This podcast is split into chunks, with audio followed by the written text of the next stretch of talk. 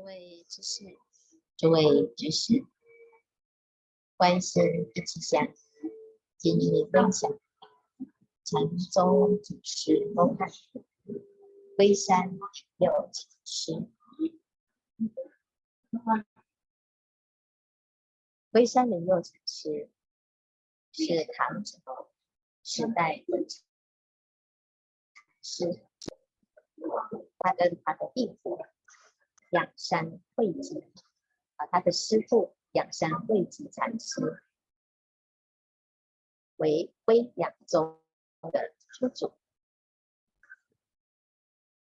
福州长溪人，他的法名是灵佑。十五岁的时候，就随法恒律师，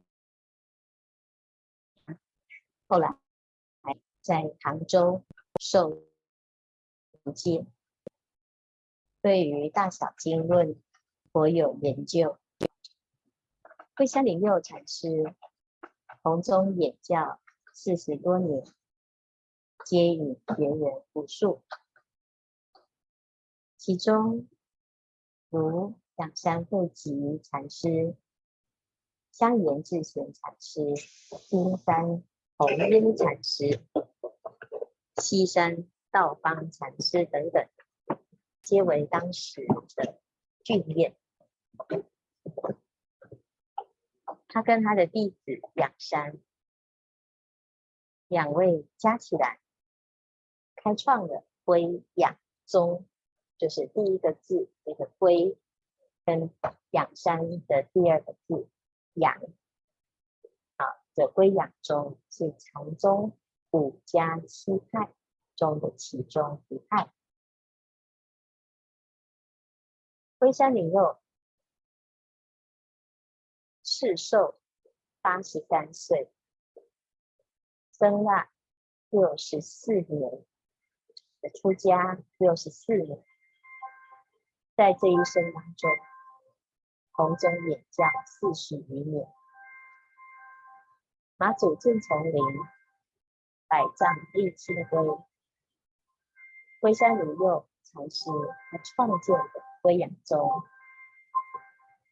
为后代武术道场的僧院树立了一个典范。他的风格很亲切，我们常常说啊，这龟养宗风是父慈子孝，兄友弟恭。你来吃饭。我就送你喝茶，你来喝茶，我就嘘寒问暖，在日常生活当中呢，接引。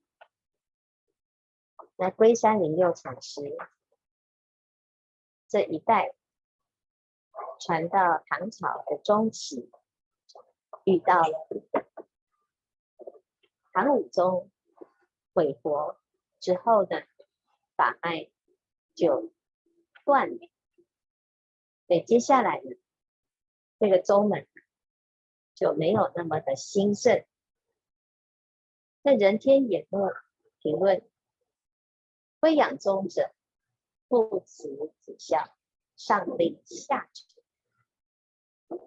大约龟养宗风是在日用当中欲缘而忘机。这是《一花开五页》当中的其中一页。那其他呢？与临济的这个云门宗，乃至于其他的宗派啊，都有不同的接引方式。那所有的宗派里面。就以这个龟养宗，当时是兴盛一时之宗派，所以我们举几个禅门的例子，让大众认识龟山灵佑禅师的宗风。有一天啊，这个灵佑他作为百丈禅师的侍者，他跟着师父。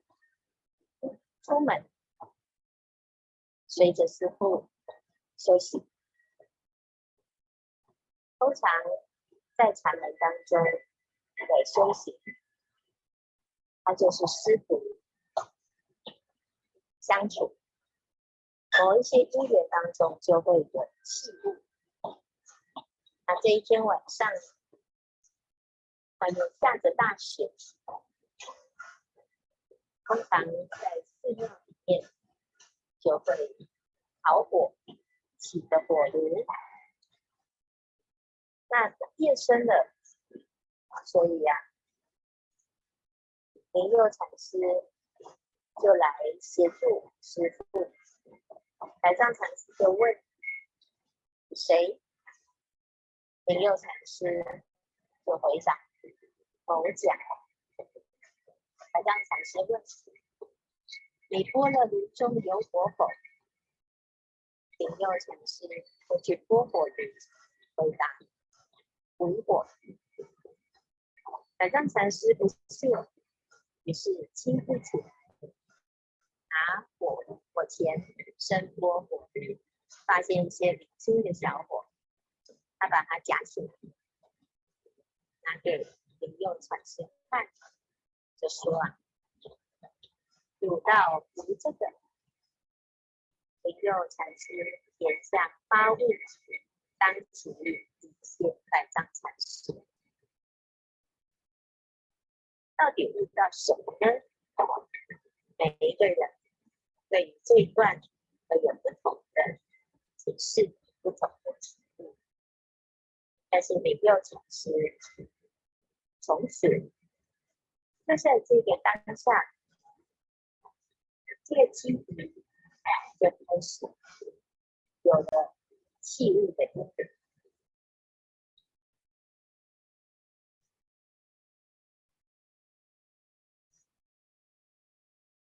台藏禅师说，你是悟到了吗？此乃暂时契物而已。今于欲示佛性，当观时节因缘，时节契事，如云空雾，如望非地，方行几步从人等，故祖师云：物两口为物，无心亦无法，只是虚妄。反胜本心，本来心法源自背景，如今继而暂自故事。在看到火的当下，他悟到的什么？也许在那一瞬间，他真的明白了。哦，有这个心，我知道。还有火，这个火呢，就代表我的心的开悟。看起来似乎是万念俱灰，已经没有火了。可是其实啊，在灰的底下，还有那么一点点星星之火。灰山灵佑禅师，他的体悟是在无数的大雾当中。其中一个小小的体悟，那百丈就告诉他，这只是暂时。看起来我们好像悟的时候，但是这个悟呢，有时候只是一个暂时的体悟。要知道啊，开悟是一个层次性的问题。他常常读了一部经。听人听佛法，或者是在生活中会有很多突发性的一种豁然开朗，但是接下来这个境界能够维持多久，这种自在能不能够无处不在，或者是你对于自己的心不假外求，不从人的，能不能够真的深刻的体会？有时候我们会说，我知道这念是本自圆成，不假外求，不从人得。就是一旦呢离开了禅坐，离开了这一支香，回到生活中，却又只境而生心，常常被境界转过来转过去，早就忘记原来这个心是自己的，不假人求，不假外求，所以要明白。这颗心的确是需要长远、长久的发现，长久的保证。那在这个开示当中呢，当然这个没有给他正面的肯定。有时候啊，我们会以为这个没有肯定这件事情，好像就是自己的根性不够。那事实上，灵佑禅师，他不管师父肯定不肯定啊，都还是进行如此的修行。那第二天呢，灵佑禅师随和百丈禅师入山讨洞，百丈禅师就问：江德果来吗？灵佑禅师回答：江德来。百丈禅师问：“在什么处？”他在问什么？那我问你，有没有火啊？你告诉我没有。百丈禅师啊，自己播说还说没有，明明就有火。今天呢，就在问有没有火啊？灵佑禅师啊。就回答有了有了，在哪里呀？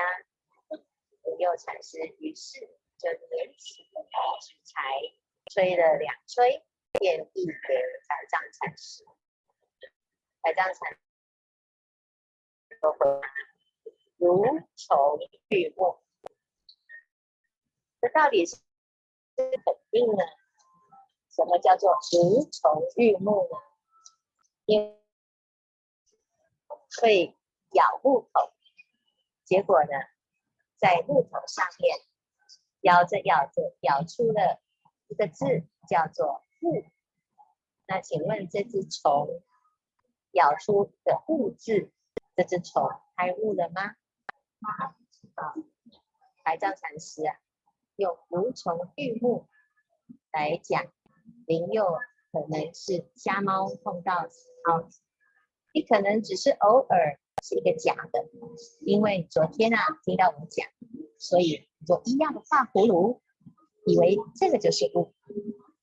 我们学习了佛法，听了很多禅宗公案，很容易套用开悟的这些路数，以为自己啊可以讲了两三句禅言禅语就可以叫做开悟，到底是真悟？还是假物，或者是像那一只虫，只是不过把这个字啊给刻出来。其实虫子哪知道什么叫做物呢？它即使刻出一个物字，也不表示它悟了。从此啊，龟山灵佑禅师就算是一个真正深刻的禅师。因为在这一些修行当中，他是百丈弟子一个非常重要的成就者。那灵佑禅师呢，他开悟之后啊，就住席在道场当中，恰逢司马头陀从湖南来。这司马头陀就告诉百丈禅师啊，他说：“我在湖南寻得一山叫做大威，他将来如果好好的发展，是一千五百人善知识的住席之处，可以在这里修行。”这百丈禅师就问啊：“那我去好了吗？我去住席好吗？司马头陀说：“非和尚所居，那里不是您所住的地方。”百丈禅师就问：“何也？”司马头陀就说：“和尚是古人，那个山是肉山。如果和尚去住，啊，很抱歉，本来是一千五百个人住。”结果呢，福报不够啊！师傅住在这里刚刚好，你去住那里呀、啊？本来可以有一千五百人。假设您去住席，这途中不满一千。那百丈禅师啊，当然知道每个人的因缘都不同，他也不会生气，说：“哎呀，你看不起我，我是大师父，我是一个大和尚，是一个大禅师。”他就问司马头陀啊，那我们这些徒众当中啊，有没有人适合住在大龟山呢？司马头陀啊，就一一的去看，哦，看来看去啊，就看到这个龟山灵佑。那怎么看呢？啊、百丈禅师就把所有的觉得适合的人呢，集合起来，华林觉禅师是百丈手下的第一首座。百丈禅师就让侍者把他请来，就问司马陀陀说：“这个人怎样啊？”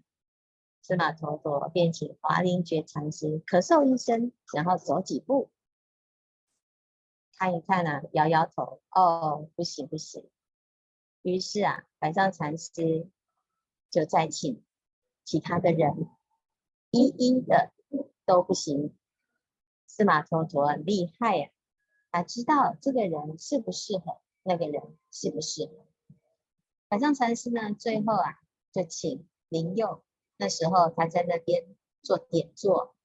司马头陀一看到他，就说：“嗯，这个就是龟山住的。”就当天晚上，百丈禅师就召集。灵佑禅师入藏室，就告诉他：“你将来啊，就在龟山圣境住席，这是你的山，你在这里作为山头的主人，世续无终，广度后世。”华林觉禅师听说此事，心中颇为不平。于是啊，找到百丈禅师就问：“某甲点具上首，那点座何得住持？”百丈禅师就说：“啊，好哦，那没关系。如果你不服气呀，若能对众下得意，出得当住持。那如果你答得出来，那我就给你当助词哦。”百丈禅师啊。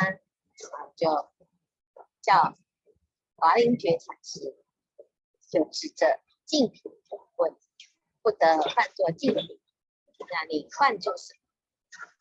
华林觉禅师啊，知道这个是在考试哦，所以他就回答：“不可换作木土。”百丈禅师于是指着净瓶就问有没有禅师：“有没有禅师啊，一脚就把净瓶踢倒。”就走出去了。百丈禅师就笑说：“第一座出却山子也。”于是灵佑禅师便前往大龟山开辟道场。这些禅门的对话，其实就是点点滴滴在生活当中的记载。至于后来大龟山它是否开展成一个门庭呢？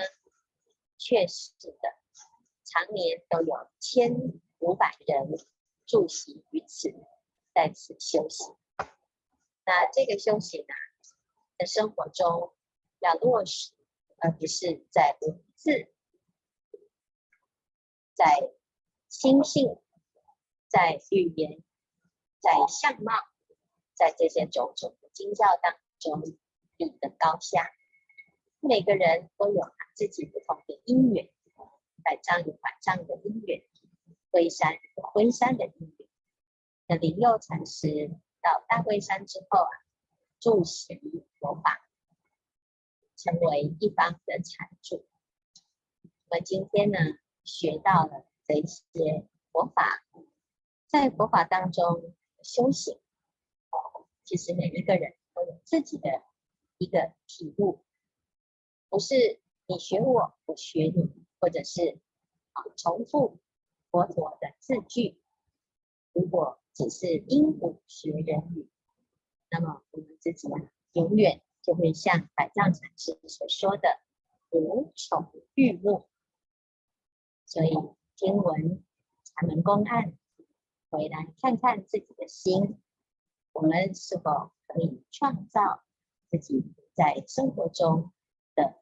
公案，在生活中的体会，而开展出自己的一派宗风。时间不多，大众继续开始精进用功，发心顿歇，心即菩提。